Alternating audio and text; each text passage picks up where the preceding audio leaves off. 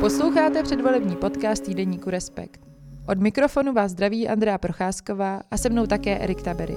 Dnes si budeme povídat především o tom, co bude důležité sledovat po volbách, které už tu budou za týden. Ale nejprve si dáme krátký update o událostech posledních dní. Ahoj Eriku. Ahoj, dobrý den. Minule jsme začali nejnovějším průzkumem, podobné to bude dnes. Agentura Kantar o tomto víkendu, to znamená posledním zářijovém víkendu, zveřejnila v České televizi průzkum, který mapuje nálady volební eh, posledních pár týdnů. A jen pro představu, jak dopadl, než se o tom budeme eh, bavit dále, tak hnutí ANO získalo 24,5%, koalice spolu 23%, koalice Pirátů a Stanu 2,5%, SPD 11,5%, KSČM 5% a pod hranicí volitelnosti zůstává ČSSD se 4,5% a přísaha se 4%. Eriku, zdá se, že na horních příčkách to zatím vypadá, že tam není takový rozdíl, jak minulé průzkumy říkali. Bude to podle tebe napínavější, než jsme si mysleli těch posledních pár týdnů? Tak já si myslím celou dobu, že to bude napínavý, takže v tomhle bych řekl, že to úplně jakoby novinka není. Eh, novinka, spíš se tam zachycuje poprvé nějaký trend, že to spolu je, je eh, o něco silnější, než jsou Piráti, a což se i vzhledem k tomu, co se jakoby odehrává eh, a, a i to, že vlastně pořád je cílená ta antikampaň primárně na eh, Piráty, tak se dalo očekávat. Ale samozřejmě, že největší událost je eh, slabší výsledek ano, což eh, kdyby to takhle vlastně jako vyhlíželo i potom po těch volbách, tak by to mělo samozřejmě jako velkou konsekvenci, protože to by potom pro Andreje Babiše byla hodně komplikovaná Eh, událost. Ale k té tvé otázce, myslím si, že opravdu budeme svědky mnoha překvapení. Možná, my se teď bavíme o jednom výzkumu, možná ještě než to publikujeme, tak bude třeba zveřejnit nějaký další, nebo eh, brzy poté uvidíme, ale eh, já bych řekl, že ten vývoj bude opravdu do poslední chvíle, že budou voliči, kteří byli úplně nerozhodnutí, tak eh, se třeba rozhodnou, že půjdou, a nebo někdo změní názor. Eh, uvidíme, jak bude vypadat ta, eh, to, to finále, které bude teď jako nejdramatičtější z pohledu těch kampaní. Takže máš pocit, že fakt, že my dneska ty obě předvolební koalice opoziční měly většinu ve sněmovně, vlastně není úplně důležité konstatování, protože to může změnit a ty procentní rozdíly jsou poměrně malé. Když se podíváme vlastně na tu kampaň Andreje Babiše a na to strašení, tak můžeme říct, že jistá událost je už to, že vlastně ty uh, opoziční bloky neklesají, zejména tedy třeba Piráti. Protože ta, a o tom jsme se bavili i minule, že vlastně ta antikampaň je opravdu masivní, myslím, že v mnoha hledech nebývalá. Uh, tam je vidět, že ta zatím, zatím, že to voličské jádro uh, je pevné, uh, což i už samo o sobě vlastně jakoby událost. My samozřejmě ještě nevíme, co nikdo může jakoby vytáhnout. Vůbec se vlastně nedivím tomu, že Andrej Babiš je tak nervózní, jak vypadá, protože si myslím, že očekával, že se to pro ně bude vyvíjet lépe. Z čeho čteš tu nervozitu Andreje Babiše? Co si pod tím máme představit, že Andrej Babiš je v těchto volbách možná víc nervóznější, než byl v těch předešlých? Já myslím, vždycky se to pozná vlastně z takových těch uh, průvodních jevů, jako je třeba Eh, vyhrocení kampaně. Když politik neumí, nemá program nebo se bojí, tak vytáhne strašení, antikampaň. Ta míra antikampaně ze strany ano, je opravdu unikátní. A teď mluvíme o antikampani, ne to, že někoho kritizuju, to je automatická součást jako normální kampaní všech stran, ale takové to strašení, kde je to na úrovni téměř oni vás okradou nebo ublíží, takové to naznačování dokonce jako hrozby násilí, vyvolávání mezigeneračního střetu. Tam je vidět, že odhazuje Andrej Babiš už úplně všechny zábrany, eh, ta kampaň, použiju to slovo, vlastně začíná být nechutná. Eh, to je jeden aspekt, pak je druhý aspekt je i vidět mnohem větší chaos eh, a nervozita i v těch volebních debatách. Andrej Babiš má takový jako hodně zvláštní styl, Eh, kdy, nebo v minulosti měl, kdy se zdá, jakoby, že blábolí a tak jakoby nesouvisle, ale pak jako vždycky vystřelí tu svoji šlehu, tu, kterou chce sdělit A to je to, co potom se vlastně šíří v těch hlavách. A teď, když jsme ho viděli vlastně ve dvou velkých debatách v televizích, tak tam se mu to nepovedlo. Působil hodně unaveně, zmateně, bez nějaké velké pointy. A vlastně ti opoziční kandidáti obou těch stran spolu i, i, i Pirátů, kde v jedné debatě byl Ivan Bartoš a v druhé byl Vít Rakušan, tak e, jak to spolu, tak ty Piráti se stanem ho jako přejeli vlastně. Jo. E, argumentačně i nějakou lehkostí a bylo vidět, že on najednou jako neví, je trochu jako ztracený. A myslím ještě, že třetí bod, který do toho můžeme zařadit, do té nervozity, je i sáhnutí po Viktoru Orbánovi do kampaně, které si myslím, že je ale i ze strany Andreje Babiše trochu chybné čtení toho, co na českou společnost jakoby působí. Nicméně je vidět, že sahá kam už může. To jsem se právě chtěla na to zeptat, na návštěvu nejmocnějšího muže Maďarska, šéfa strany Fides a vlastně autoritáře, který v Maďarsku um, bojuje a vlastně velmi úspěšně proti nezávislým médiím, ale také třeba justici a vlastně obecně občanské společnosti.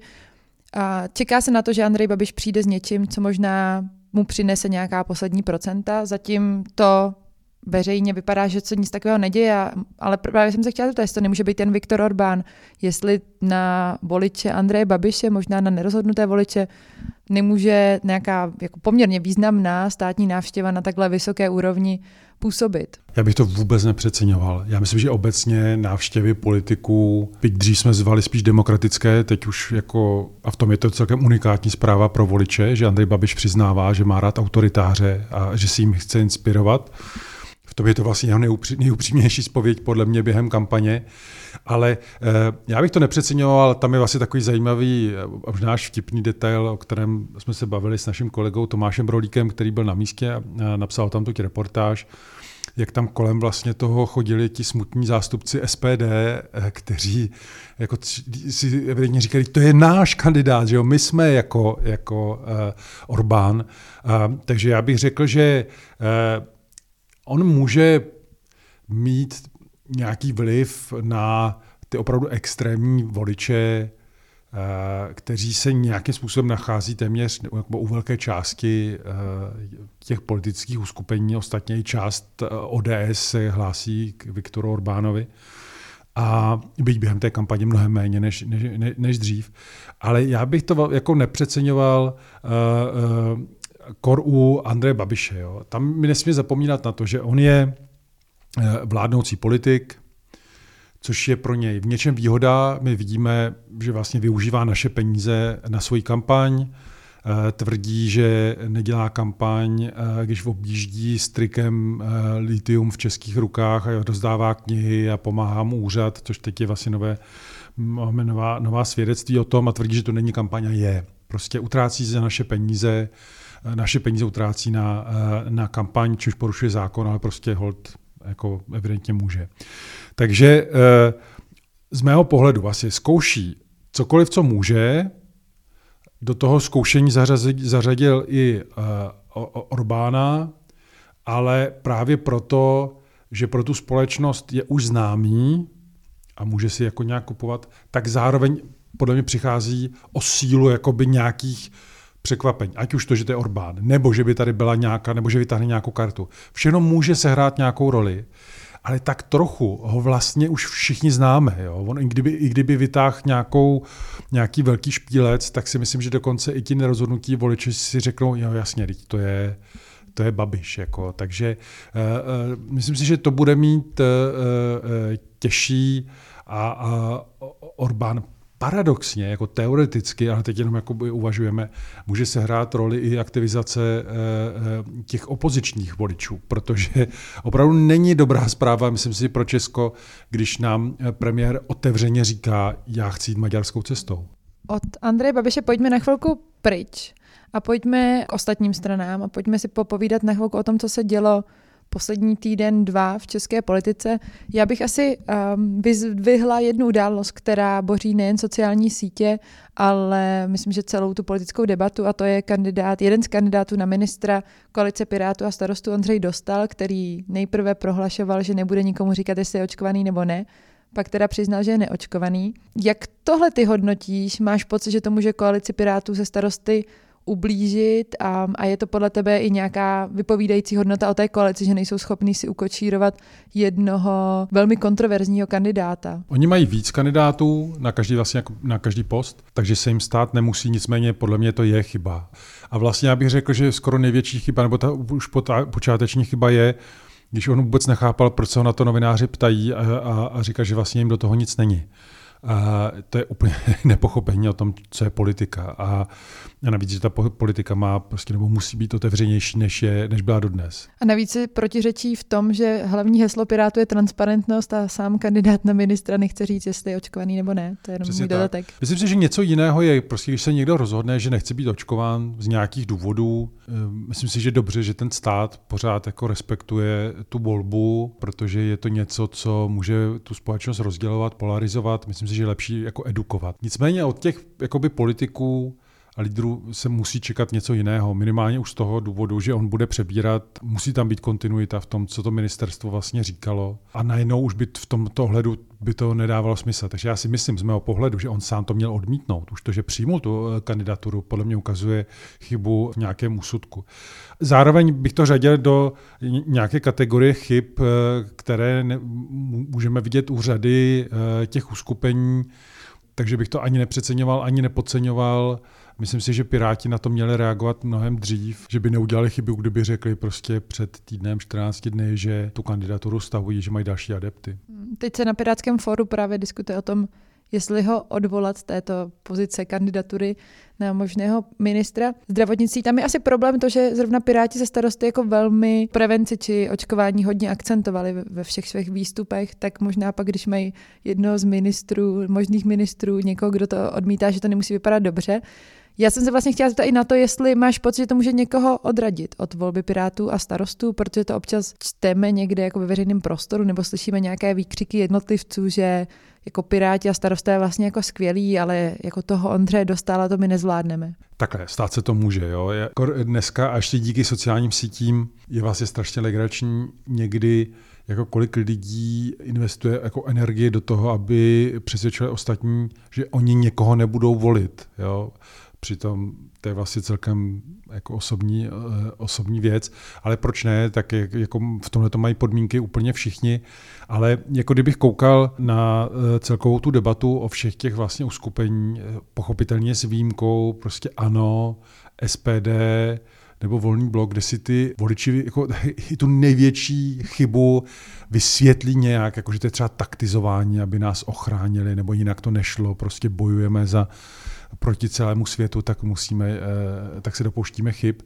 Tak zatímco tady je jako neskutečná volnost, tak na ty kandidáty těch eh, koalic nebo i menších stran, těch demokratických, je ta přísnost naopak úplně maximální. Takže eh, ano, vlastně ta odpověď je, že se to stát může, že může se hrát roli vlastně jakákoliv drobnost dneska k tomu, aby se někdo rozhodl nejít, nejít volit ale pochopitelně jako i to nevolení má jako velké konsekvence. Tady je zajímavé, co říkáš o, tom, o těch náročnějších voličích dvou předvolebních bloků. Tam si myslím, že to je velmi vidět, že každá chyba se trestá a trestá se veřejným pobouřením, buď na sociálních sítích, nebo právě takovými zásadovými výkřiky o tom, že teda tuhle stranu volit nebudu. A čím to podle tebe je? Je to proto, protože si možná ty voliči myslí, že když oni říkají, že změní, změní tu zemi, tak budou lepší než třeba, dejme tomu, jako Andrej Babiš, kterého většina těch voličů obou opozičních bloků nemá rádo, nebo je to něčím jiným? Já jsem se kdysi bavil s jedním politikem, který byl lídr eh, demokratické strany a ten tam jako uspěla ne úplně výrazně, kolik to je, tak deset let zpátky nebo kolik. A ten říkal, že už nikdy, nikdy nechce kandidovat uh, za strany, které jsou, uh, chtějí reprezentovat jako demokratické, liberální, konzervativní voliče. Jo? Že, že prostě ty jsou permanentně nespokojení a opravdu stačí málo a že vlastně jako dokonalá kandidátka nikdy nebude. Uh, on to řekl mnohem expresivnějším uh, slovníkem, proč už nikdy a, a tak. A, a trochu jako pravda na tom je. Nicméně zase je třeba rozlišovat. Něčem si myslím, že, ta, že ty větší nároky jsou i to, proč by vlastně měly potom ty strany v té vládě lépe fungovat, protože oni se nemohou spolehnout na to, že jim ti voliči prominou všechno, takže eh, to má i nějaký pozitivní motor. Tam je vždycky jenom o to jakoby rozlišování nebo schopnost poměřování, co má být ta velká chyba, nebo co má být ten jeden kandidát, který mi vadí. A samozřejmě každý z nás má nějaký jiný prach uh, citlivosti, ale jako dá se říct, že, uh, že jisté pochopení, že za ty strany nebo koalice kandidují desítky a desítky lidí a na sociálních sítích ty desítky a desítky lidí napíšou stovky a stovky tweetů nebo statusů, dávají rozhovory, takže to, že někdo řekne něco, nějaký nesmysl, nebo mu to trochu ujede, myslím si, že to každý známe, že se nám to stane. Takže tam jde o to jakoby poměřovat. Já bych samozřejmě jako chápal, že pokud vnímám nějaký trend, že ta strana začíná reprezentovat buď to nějaký nedemokratický eh, pohled, eh, nebo třeba jako rozumím, že v některých otázkách liberálně konzervativních mohou být ty hodnoty pro ty voliče tak důležité, že nechtějí někoho volit. To myslím si, že všechno dává nějakou logiku. Ale pořád bych jako poměřoval to riziko, které je buď to u nevolení nebo u uvolení nějakého jiného uskupení protože jeden nějaký detail, ale prostě nikdy, nikdy nebude existovat strana, která bude naplňovat uh, úplně stoprocentně to, co si jejich volič přeje. Pojďme ještě trochu dál. Zaujalo tě něco dalšího z toho, co se dělo poslední dva týdny v české politice? V tom smyslu, že, že vlastně je to důležité pro zaznamenání ohledně blížících se voleb? Tak když jsme trochu naťukli třeba ty konzervativní liberální témata, tak samozřejmě uh, asi by stálo za to, že zmínit uh, uh, ty debaty, které se vyrojily nejdříve kolem názoru pana Jurečky, že, že nebudou ve vládě, pokud někdo z těch koaličních partnerů by hlasovali vlastně pro nějaký návrh zákona, který by byl vstřícný nebo podporoval manželství gayů a za což dostal jako velice tvrdou kritiku, protože navíc to má i v koalici, má partnery, kteří to chtějí prosazovat. Takže nakonec musel couvat. Hodně se řešil vlastně ten postoj Petra Fialy k eh, v úzovkách tradičním eh, eh, rodinám. Ale to je přesně jako to téma, které myslím, že nejde chtít po koru koalic nějakou názorovou jednotu, ale umím jako myslím si, že pokud prostě pro někoho je to téma úplně zásadní, tak tomu také rozumím a může si hledat jako alternativu, protože tady jsou skupiny, které jsou jako vlastně v tomhle tom eh, plně, eh, plně liberální, ale je na tom vidět, jako opravdu, jak každé, každé téma může být po, po polarizující. Myslím si, že třeba i pro liberále zase je důležité sledovat, což já jsem liberál eh, a třeba manželství jako pro všechny pro mě jako důležité téma. A, ale zároveň třeba i jak sleduju tu politiku dlouho, tak eh, je pro mě už i posun v tom, jak eh, třeba o těch gejích ty strany, třeba ty, no, ty konzervativní politici mluví a nakolik právě chtějí bránit tomu, kdyby někdo chtěl nějak hlasovat. Už to, že vlastně ta koalice spolu byla nucená říct, že ten Jurečkův návrh je nepřijatelný, ukazuje, že eh, to není třeba, jako, že tady nehrozí nějaká homofobní uh, vládní koalice. Já si myslím, že ve chvíli, kdy to Marian Jurečka podcastu Deníku N řekl, tak Markéta Adamová Pekarová se musela úplně zrozit, protože to jsou podle mě poslední voliči TOP 09, který tam v té koalici zbyli, kteří tady to mají jako tento požadavek a už, už, jim vadí, už jim vadí to, že ustoupili z té akcentace na euro tak, tak myslím, že to byly ty dvě věci, které čekali, že TOP 09 bude dělat a jedno z nich nevyšlo a teď Marian Jurečka říká, že, přes, že, že nejede vlak přesto, že by byli ve vládě, která by podpořila, anebo měla v programovém prohlášení návrh manželství pro všechny. On to pak teda jako vzal zpátky, ale pro, pro respekt, uh, Ivana Svobodová s ním dělá rozhovor, to vlastně tak trochu znovu vrátil do té hry, že říkal, že si myslí, že by to bylo problematické.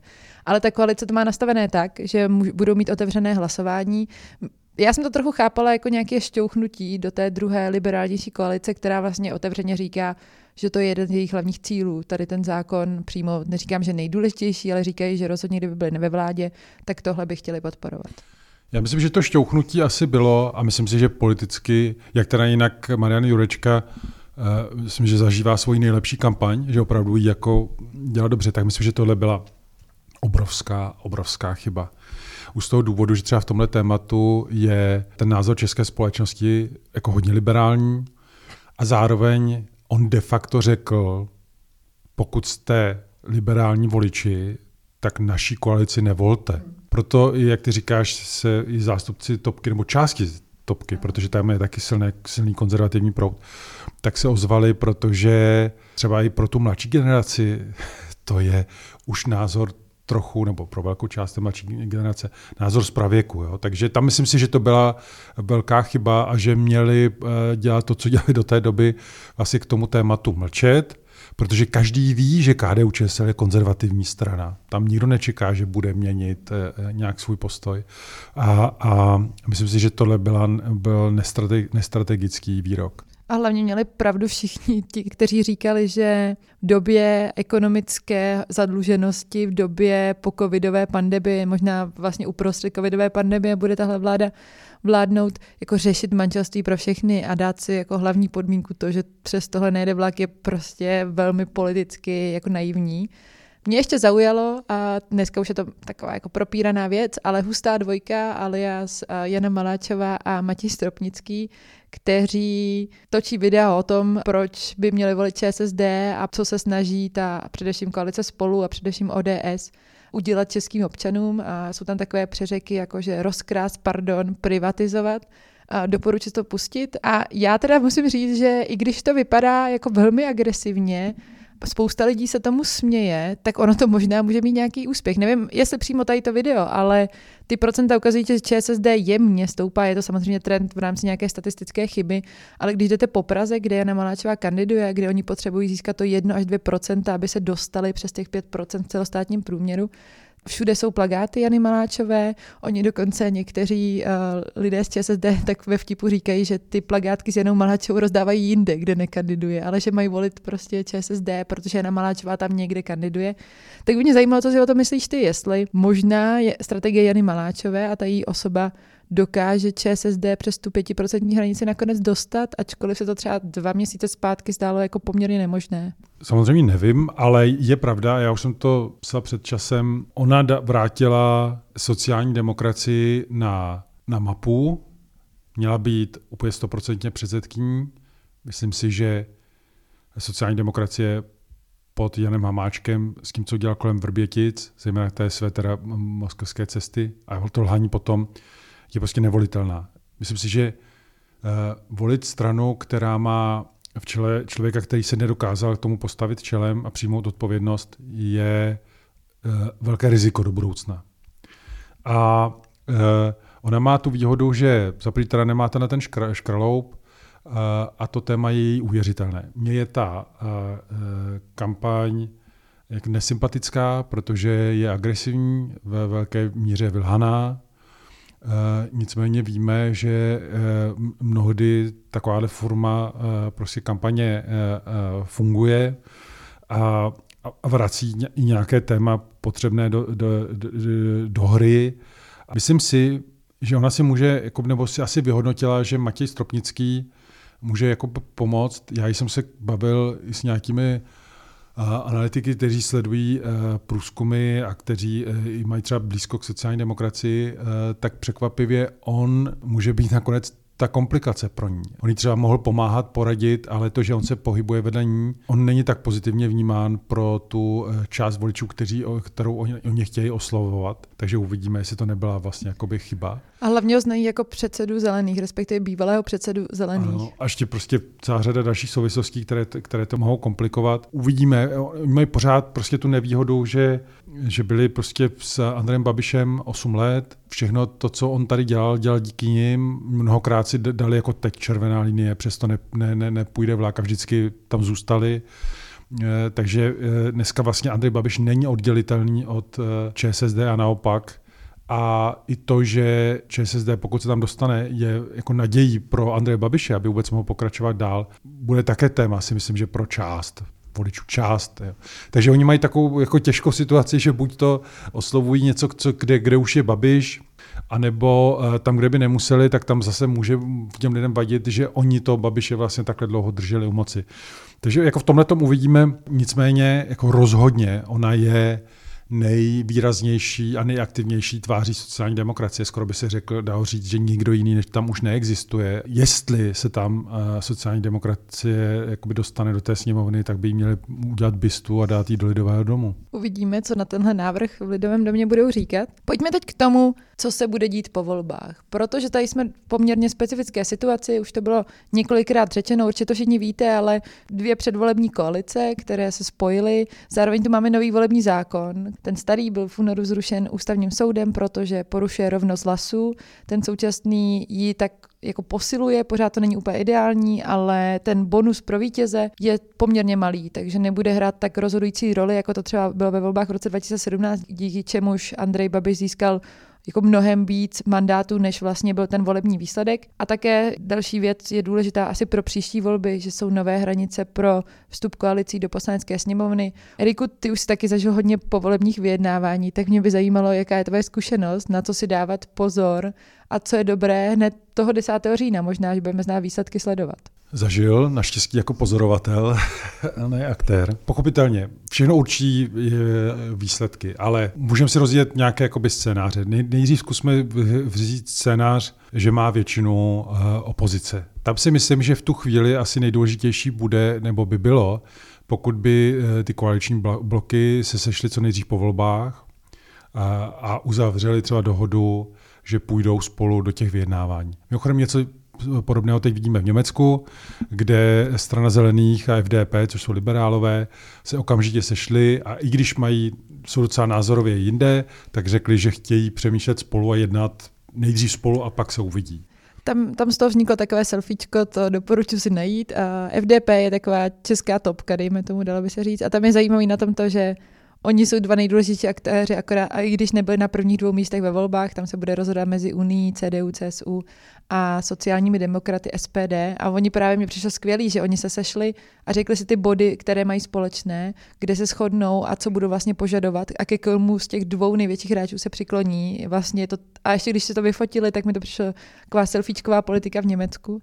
Vlastně ty první hodiny jsou v tomto ohledu strašně důležitý. Jo? Za prvé ten adrenalin a všechno je úplně nahoře, takže tam je taková ta chuť rychle něco jakoby dělat, začít přetavovat ten výsledek do nějakých jednání. A ve chvíli, kdy se jako vytvoří nějaký blok spolupracující, tak to dodává vnitřní klid, nějakou jistotu a zároveň to tlačí nebo vytváří tlak na ostatní hráče. Kdyby to takhle nastalo, tak si myslím, že by to mělo dvojnásobný efekt. Dokonce teda v Česku se mluví i o tom, že by chtěli to udělat a dokonce mít podpisy všech poslanců, že podporují jenom tuhle tu vládu. Uvidíme. E, nicméně, každý, na každý pád, kdyby se dohodli, že půjdou společně, to pochopitelně komplikuje situaci Andrej Babišovi, ale i Miloši Zemanovi. Ano, my víme, že Miloš Zeman slíbil, že eh, Andrej Babiše podpoří tak jako tak, nicméně kor v těch jakoby prvních dnech bych nepodceňoval ten význam, my jsme tady, oni jsou ostatní, a jestli budou podvádět, tak ať podvádějí. Prostě je to jejich, ale my budeme jako pevně držet spolu. A to je začátek.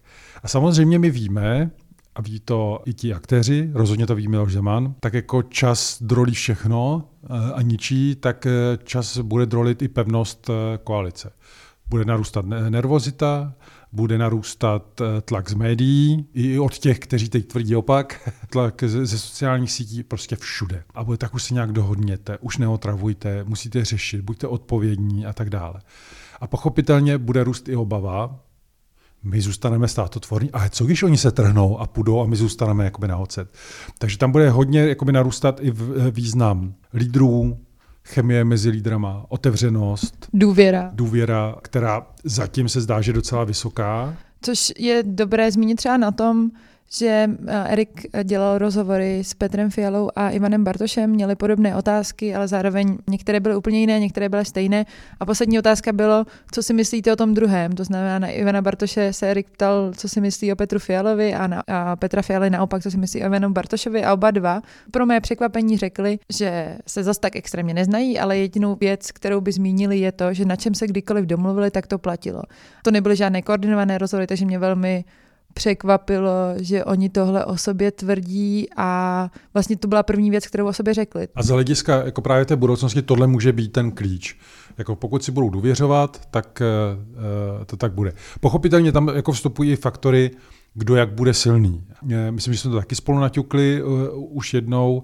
I kdyby podle mě nevyhrálo spolu a byli by první Piráti, tak si myslím, že i z nějakých taktických hledisek bylo lepší nabídnout uh, uh, to znamená Petru Fialovi post premiéra, protože i jak Ivan Bartoš v tom rozhovoru říkal, vidí, že ODS je náročnější strana, takže z nějakého taktického hlediska by to mohlo, a to je čistě moje úvaha, jenom jako zdůrazňuji, tak by to mohlo hrát nějakou pozitivní roli právě i pro klid do těch dalších jednání.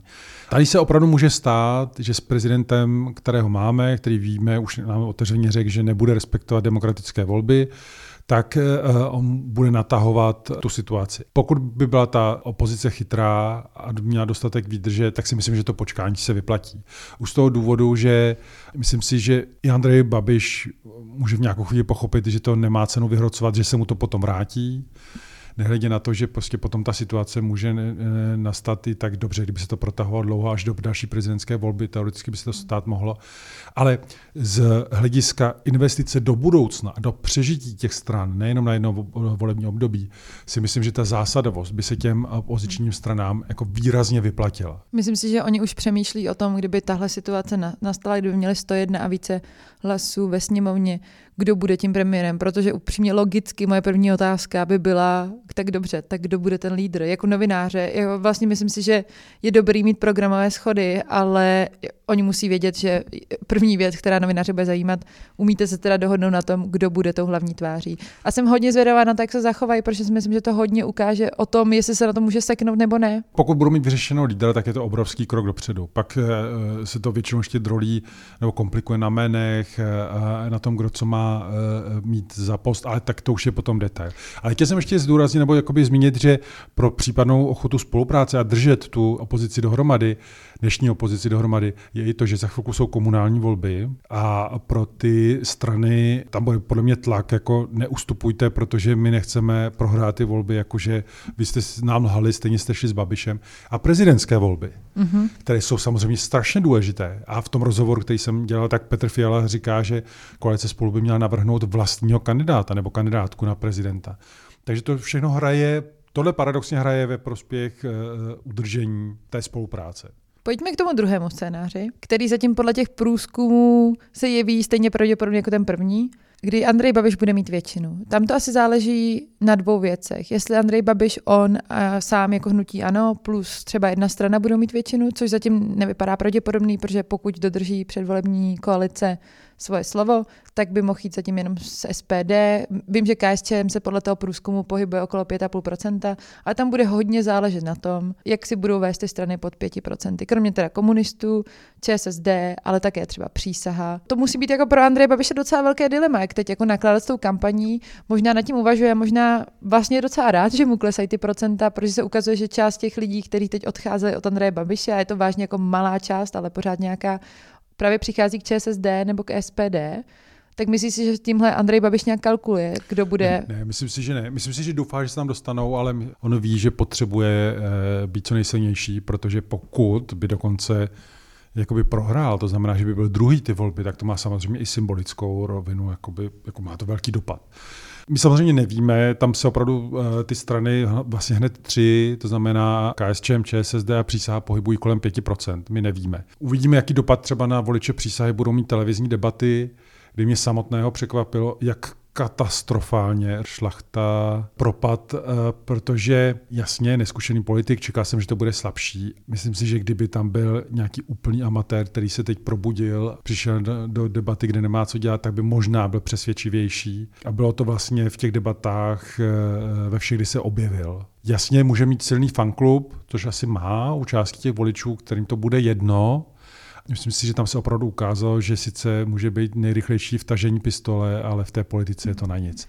Ale kdyby se některé eh, z těch tří stran dostaly do, do sněmovny, nebo všechny dokonce, tak narůstá šance Andreje Babiše na to, aby se stavil vládu. A buď to ať už přímo, s těmi stranami, nebo nepřímo, že by měl sam menšinou vládu, anebo že by dokázal přetáhnout někoho, třeba jednotlivce, podle počtu eh, mandátů, kolik by potřeboval. Pokud on bude mít šanci na sestavení vlády s kýmkoliv, tak to podle mě udělá. Samozřejmě tam se pořád mluví o tom, že i část ano úplně není blízká SPD, ale myslím si, že Andrej Babiš si to bude umět zařídit, anebo bude menšinovou vládu s podporou, ale prostě bude hledat úplně maximální možnosti pro to, aby ta vláda vznikla. Stejně tak bude zkoušet jednat s těmi stranami v tom pozičním bloku. Měli by se podle tebe sejít s ním? Kdyby Andrej Babiš přišel, měl většinu a říkal, pane předsedo Fialo, pojďte se s mnou sejít, měl by se podle tebe vůbec Fiala nebo někdo vlastně z těch opozičních stran dneska sejít s Andrejem Babišem?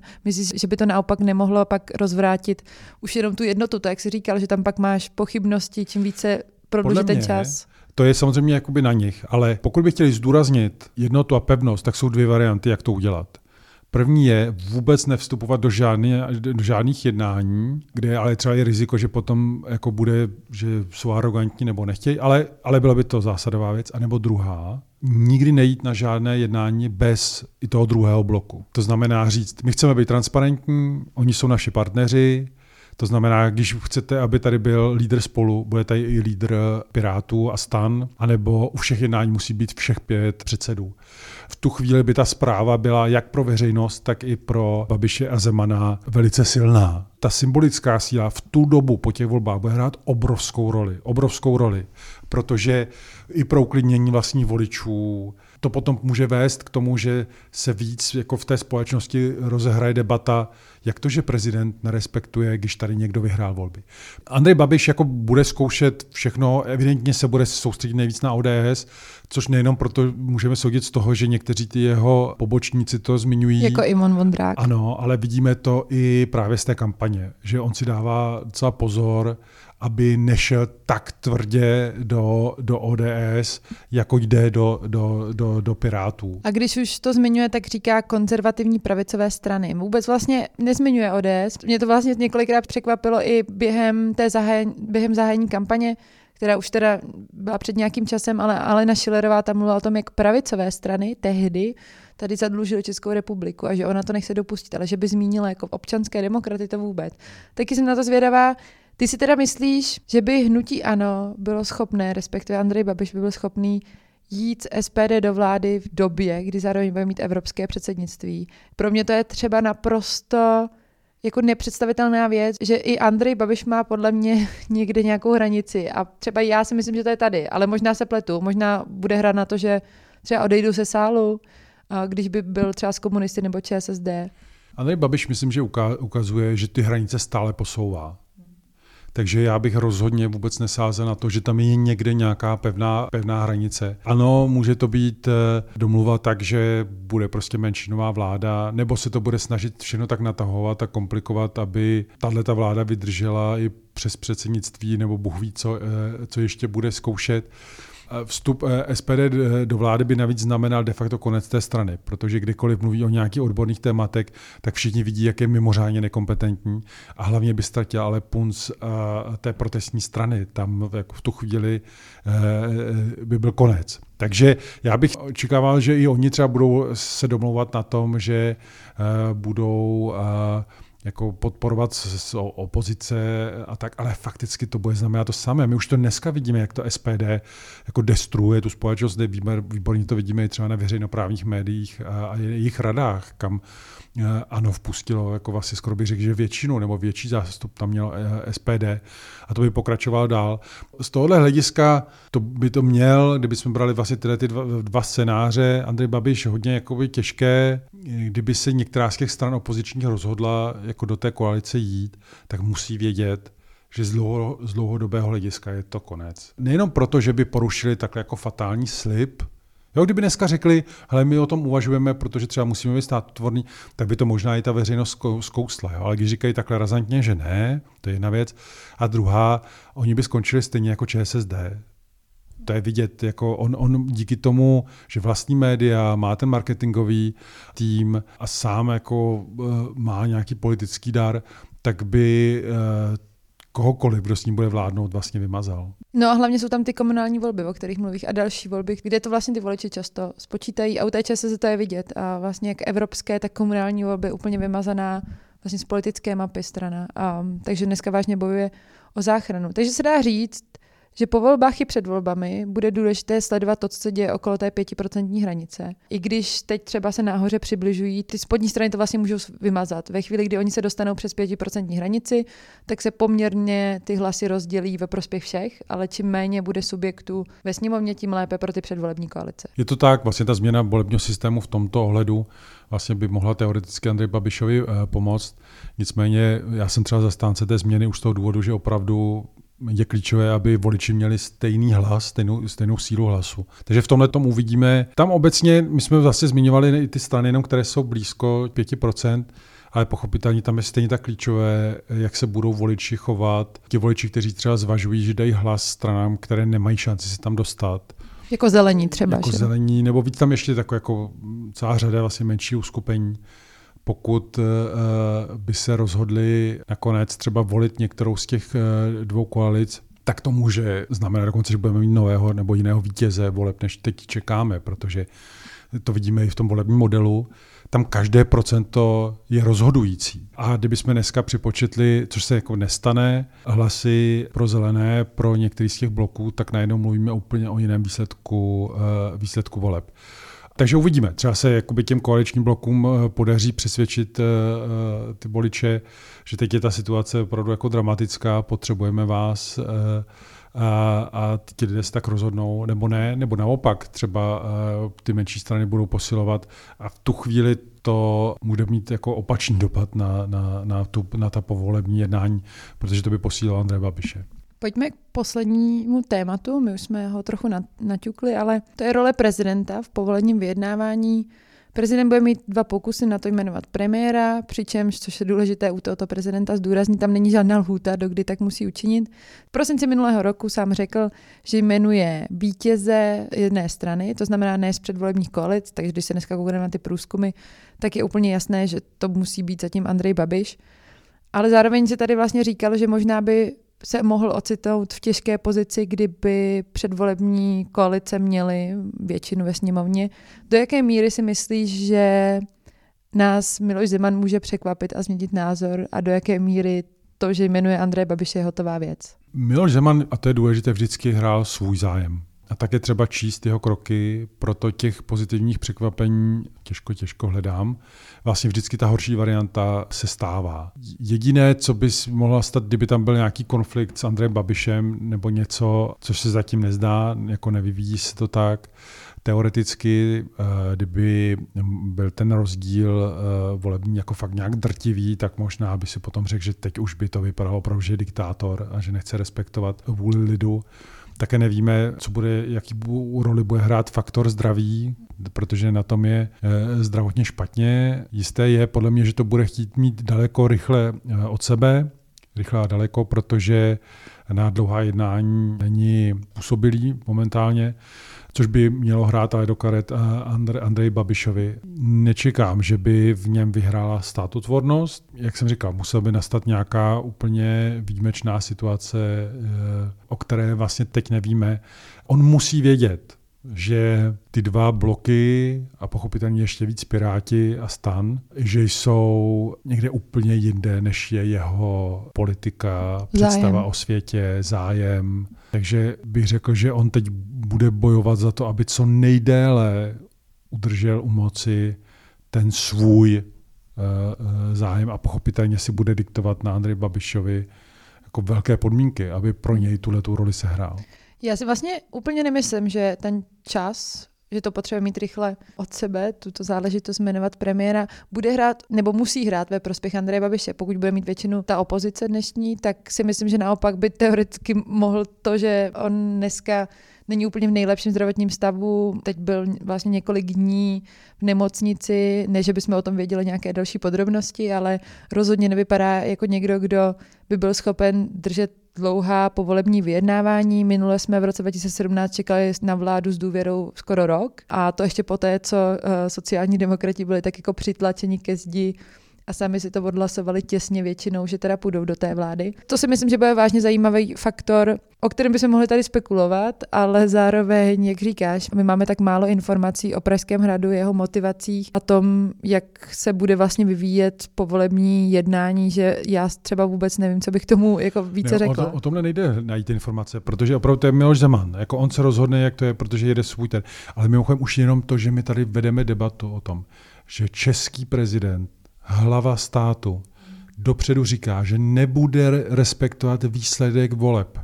Všechny ty řeči, že to je koalice, že to, že to je nelegitimní. My máme zákon na to, že můžou kandidovat koalice. Ani prezident nemůže být nad zákonem. Já myslím, že Miloš Zeman to furt nechápe, nebo nechce akceptovat. Ale není. A to, že my se tady bavíme o tom, že hlava státu nebude respektovat vůli voličů, jako není nic horšího. Není nic horšího. To je na úrovni neprávní, že proti mě sedí právnička, ale to je na úrovni vlastní zrady. Co může být horšího, než to, že nerespektuje vůli svých e, e, voličů? A my všichni to vlastně jako akceptujeme. Teď je to Miloš Zeman. Já teda z té pozice právní dodám, že on nemusí jmenovat vítěze voleb. A je, on si může dělat, co chce jako prezident. On má jmenovat Ale... někoho, kdo má šanci ano, složit většinu. Já jenom, já jenom uh, reaguji na to, že on to říká dopředu. Přesně tak. On se může rozhodnout, uh, budou povolební jednání, pozve si ty lídry a zjistí, vy nemáte šanci, Andrej Babiš, jo, i když je třeba druhý, já nevím co, protože mi řekl, že má těch, tak pak je to v pohodě. Pak třeba jasně má na to právo, ústava to neříká. Ale mně přijde to pozoruhodné, že on oznámí dopředu, že nebude respektovat uh, vůli voličů. V tom vidím ten problém. Já se teda bojím úplně toho, že dojde k neformálnímu pověření Andreje Babiše, aby teda našel tu vládu a našel tu většinu a dlouho nebude ten formální akt toho jmenování. A myslím si, že tady ta vyhnívací taktika tady bude jako nějakou dobu a že vlastně ani nebude mít jmenovaného premiéra, který musí předstoupit před sněmovnu, protože tam žádné lhuty nejsou. Andrej Babiš může říkat, že vlastně jako teď se snaží najít někoho, bude mít ten svůj sbor, ale prostě nebude předstupovat před tu sněmovnu.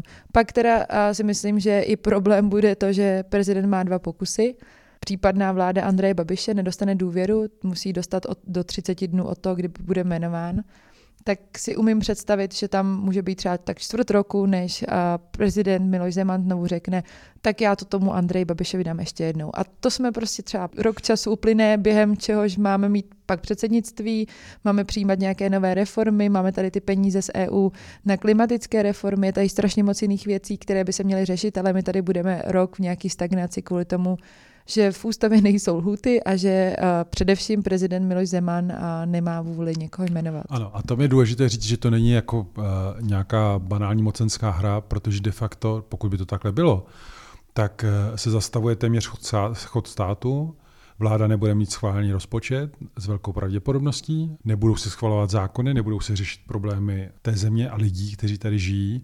Takže to není tak, že se nic neděje, když si Miloš Zeman s Andrem Babišem rozhodnou, že si tam budou hrát mocenskou hru. To má vážné dopady. Bude to snižovat kredit země v zahraničí, naše vyjednávací pozice eh, v Evropské unii bude nulová Samozřejmě, že s eh, premiérem budou dál jako evropští partneři jednat, ale budou se na ně dívat eh, jako na premiéra druhořadého významu.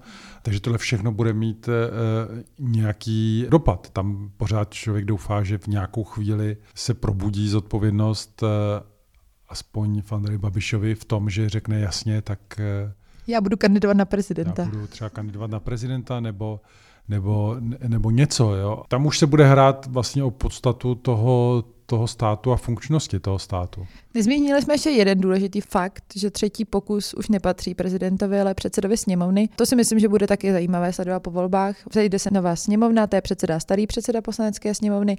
Ty strany se musí nějak domluvit podle toho, kdo má většinu, kdo má menšinu, kdo bude mít předsedu sněmovny. Tady v těch povolebních bojích to je teda velmi nezanedbatelná funkce, zvlášť když si ty opozice když, kdy, zvlášť když si opozice spočítala, že prezident Miloš Zeman spíše bude chtít jmenovat Andreje Babiše. Jsem zvědavá, jak vlastně proběhne a jestli se náhodou už na tom nezasekneme, že nebudeme schopni si zvolit vedení sněmovny. No tak eh, takhle, kdyby to nastalo, tak to dává i potom zprávu o tom, jak, jak bude vypadat eh, sestavování vlády. Jako pokud se ta sněmovna zasekne, tak to znamená, že de facto tu podporu nějakou nebo vliv tam Andrej Babiš má. A v tu chvíli by to mělo vlastně význam i pro sestavování vlády. Eriku, teď na závěr taková Otázka, která by mě zajímala, jak dlouho si čekal na nějakou vládu s důvěrou? Kdy jsi čekal nejdéle? Teď to přišlo jako nejdelší, to jestli náhodou teď natrumfnou a tady v tom povolení vyjednávání. Ta situace vlastně poslední, kdy to trvalo, jak si sama zmiňovala, vlastně už dlouho.